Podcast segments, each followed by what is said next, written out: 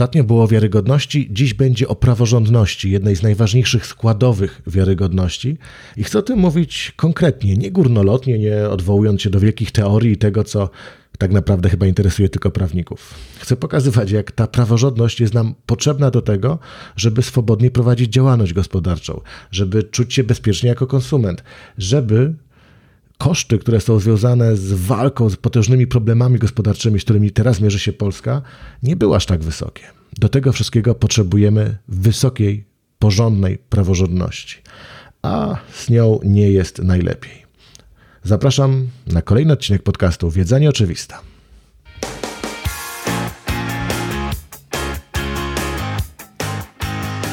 Zainteresowanych szerszym ujęciem tematu wiarygodności odsyłam do poprzedniego odcinka, gdzie tłumaczę, jak skonstruowaliśmy nasz indeks wiarygodności ekonomicznej Polski.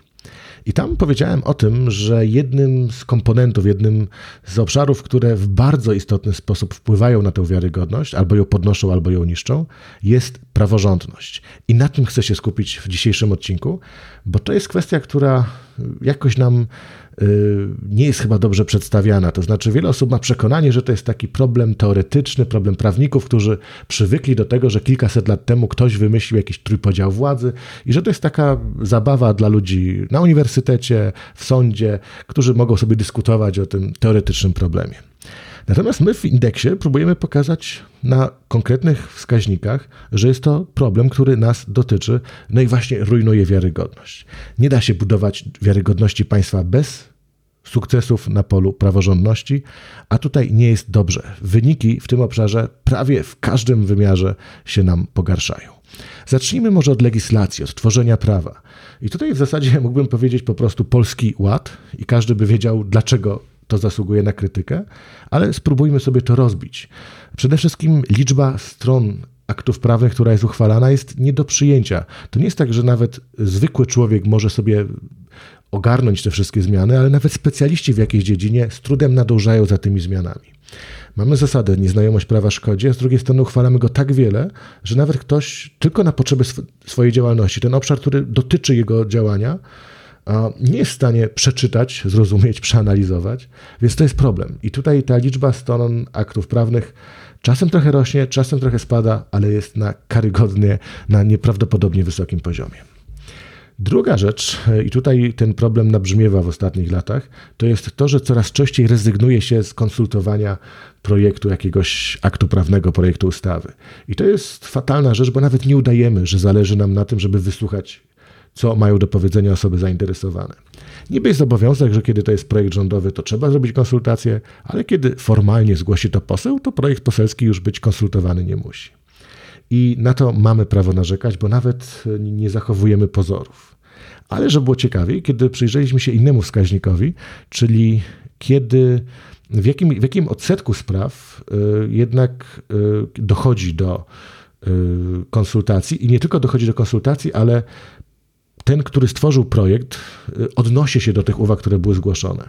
I tutaj mamy wzrost, więc tutaj jest lepiej, bo mimo, że około 70% y, aktów prawnych jest przeprowadzanych bez konsultacji, no to ten odsetek y, komentarzy, reakcji jest większy. Oznacza to, że kiedy już prowadzone są konsultacje, to być może one nie są tylko udawaniem, ale rzeczywiście ktoś próbuje reagować na to, co zostało zgłoszone.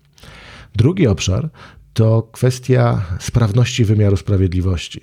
Nie da się przecież sensownie prowadzić działalności gospodarczej, kiedy odzyskanie y, zaległej faktury graniczy z cudem albo trwa latami.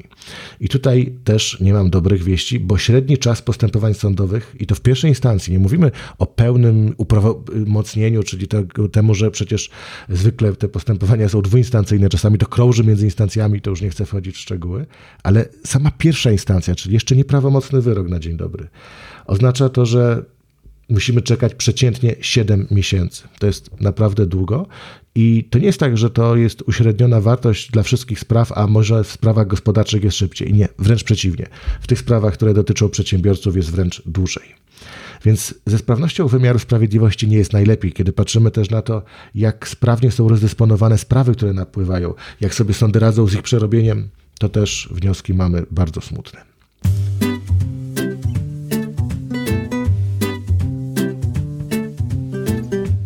Kolejny obszar to tak zwane rządy prawa, i tutaj opieraliśmy się na porównaniach międzynarodowych i skupiliśmy się na dwóch rzeczach: na ograniczaniu uprawnień rządu, na ile rząd sam potrafi się ograniczać, sam przestrzega reguł, które ustanowił. No i tutaj jest coraz gorzej. No i drugi, taki też dość ogólny, egzekwowanie przepisów. Czyli wskaźnik, który nic nie mówi o tym, czy to są mądre, czy niemądre przepisy, tylko w jakim stopniu one są egzekwowane. No i tutaj jest w miarę stały poziom, tutaj nie obserwujemy jakichś większych wahnięć. Ale do tych trzech rzeczy, do legislacji, do sprawności wymiaru sprawiedliwości, do rządów prawa, dodaliśmy jeszcze jeden, mianowicie merytokracja, bo przecież praworządność to jest rzecz, która wymaga fachowych kadr i nie da się tego zrobić, jeżeli nie zbuduje się właśnie dobrego zaplecza. I tutaj posłużyliśmy się na przykład tym, jak wygląda zatrudnienie w służbie cywilnej, czyli w tej części urzędników, którzy mają być apolityczni, którzy mają to zagwarantowane też dzięki temu, że ich pozycja zawodowa jest silna, nie da się ich łatwo zwolnić, sami też nie mogą się angażować politycznie. Czyli to jest taki korpus, który powinien zapewniać ciągłość działania państwa, niezależnie od tego, kto rządzi, potrzebni są fachowcy, którzy będą po prostu sprawniej realizować zadania.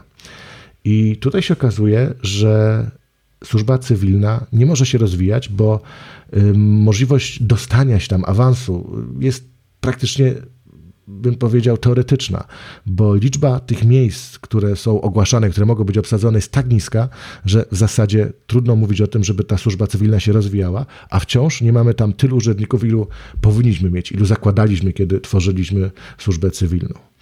E, natomiast są też, jeśli chodzi o ten obszar merytokracji, pewne dobre wiadomości. Na przykład spada nam liczba zawiadomień e, Najwyższej Izby Kontroli do rzecznika dyscypliny finansów publicznych, że tutaj doszło do jakiegoś naruszenia.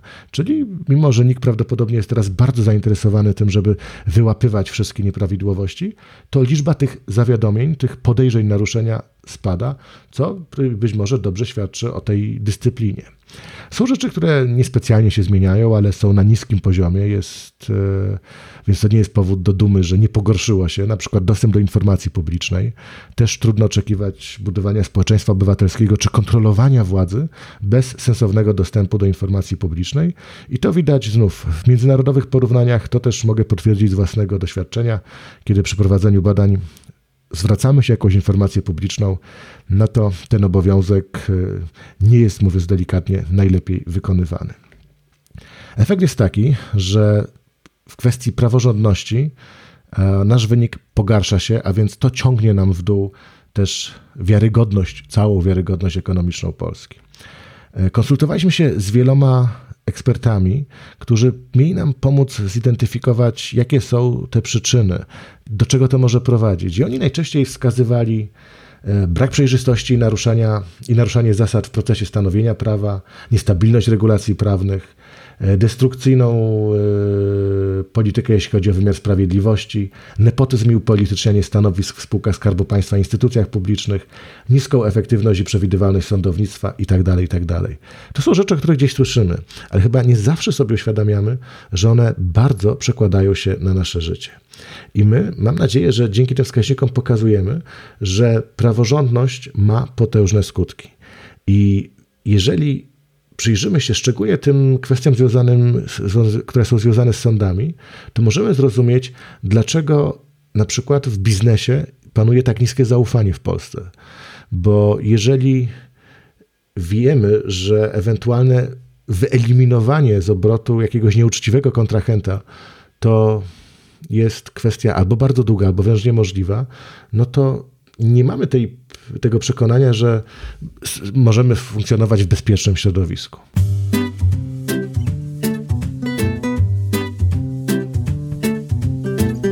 I może na tym poprzestanę. Jeżeli ktoś jest zainteresowany jeszcze bardziej szczegółowym ujęciem tego tematu, to mogę polecić książkę Upadła praworządność. Jej autorzy Stefan Sękowski i Tomasz Półról naprawdę bardzo rzetelnie przeanalizowali te problemy. Większość naszych konkluzji, e, ich konkluzji i, i moich jest e, zgodna, jest zbieżna, więc e, ten temat został dobrze rozpracowany. A co z tym zrobimy? Czy będzie odpowiednio duża presja na to, żeby zanotować tutaj poprawę? Tego nie wiemy.